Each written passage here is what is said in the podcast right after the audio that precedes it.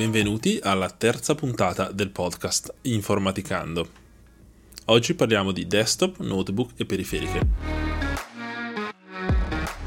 Quando si parla di personal computer, da cui nasce l'acronimo PC, si può incappare in numerosi fraintendimenti.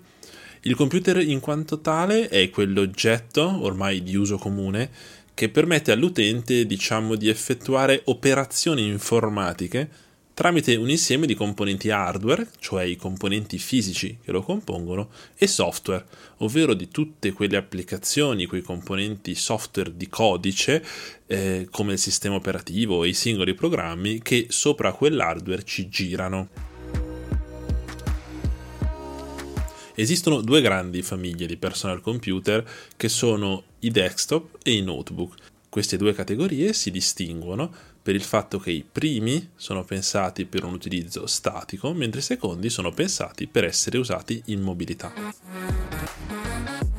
I primi, i desktop, sono computer detti anche da scrivania, ovvero terminali, diciamo, di dimensioni più o meno ingombranti in base a marca, modello e destinazione d'uso, a volte anche solo in base ad un fattore estetico, e che sono pensati per un utilizzo statico nel tempo. I desktop sono sostanzialmente delle scatole di metallo al cui interno sono presenti tutti quei componenti fisici che ne permettono il funzionamento, ma ai computer desktop normalmente mancano le periferiche di base per l'utilizzo effettivo.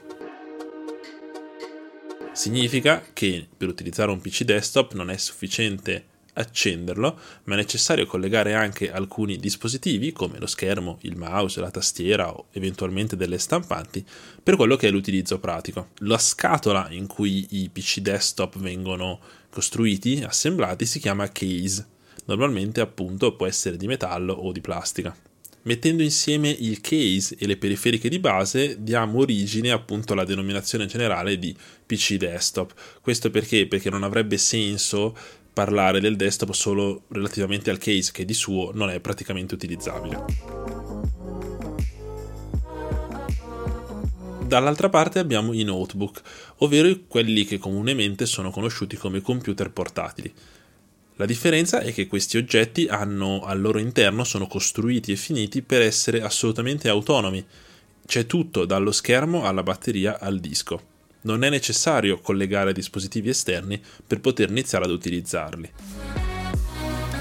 Naturalmente però hanno a disposizione una serie di porte di espansione, le classiche porte USB o equivalenti in base alle varie generazioni, che servono per collegare periferiche, come le stampanti, monitor aggiuntivi, tastiere esterne, eccetera.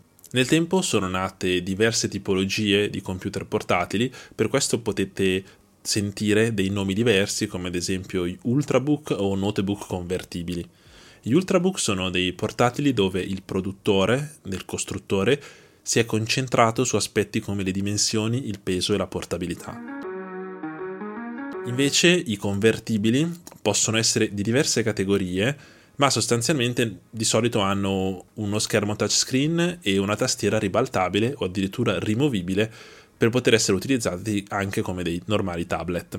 È importante però sottolineare che l'ecosistema software è nella maggior parte dei casi comune ai desktop e ai notebook. Cosa significa? Che se vi mettessero bendati davanti a uno schermo senza sapere a cosa siete collegati, su cosa state lavorando, trovereste lo stesso sistema operativo, le stesse applicazioni e anche lo stesso livello prestazionale in certi casi tra un PC desktop e un PC notebook.